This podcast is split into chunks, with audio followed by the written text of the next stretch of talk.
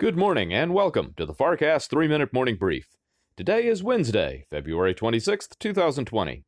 From Washington, D.C., I'm Harry Jennings. U.S. markets opened positive yesterday, but quickly began a steep slide that saw another 3% drop in value, bringing the losses since Friday to roughly 7.5%.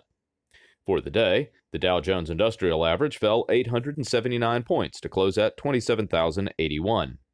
The S&P 500 lost 97 points to finish at 3128, and the Nasdaq Composite Index dropped 255 points, closing at 8965. In South Carolina last night, the Democratic presidential contenders staged a contentious debate marked by attacks on Bernie Sanders' past statements on communist dictatorships, as well as several candidates attacking Michael Bloomberg's wealth. The South Carolina primary will take place this Saturday. Efforts to address the spread of coronavirus continue. At least another 80 cases have been confirmed in Italy, bringing the total in that country to over 300, with 11 confirmed deaths. The virus has been identified on the Spanish mainland as well, in spite of Italian efforts that include quarantine of over 50,000 residents in the Lombardy region near Milan. In overseas markets today, Asian and Pacific exchanges all continued to post losses. Japan's Nikkei and China's Shanghai each dropped 8 tenths of a percent in value, and Hong Kong's HSI lost 7 tenths of a percent. Markets in Europe are sharply lower in morning trading, with the All Europe Stock 600 index down 1.4% at the lunch hour. The German DAX is off by 1.5%, and the French CAC is down 1.1%. London's FTSE is the relative outperformer among the major indices, down only three quarters of a percent at midday.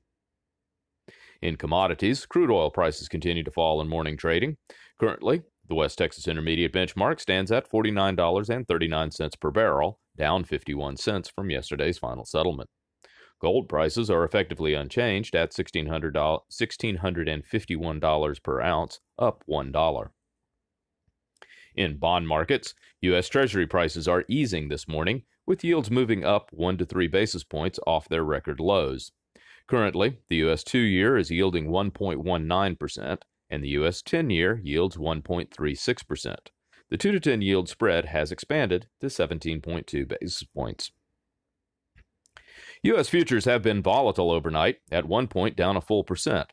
But with three hours to go before the opening bell, the Dow Jones Industrial Average now has an implied open up about one eighth of a percent, and the S&P 500 and Nasdaq each look to add close to three eighths of a percent above yesterday's closing values. Thank you for listening to the FarrCast three minute morning brief. A new FarrCast is coming you today with scheduled guest Jack Bouroudjian. When Jack joined us in November, he accurately called the rise in the markets into the first quarter. What are his thoughts on the implications of epidemics and politics as we move deeper into 2020? Available on Apple Podcasts, Spotify, and all major podcast platforms, it's the FarrCast. Wall Street, Washington, and the world.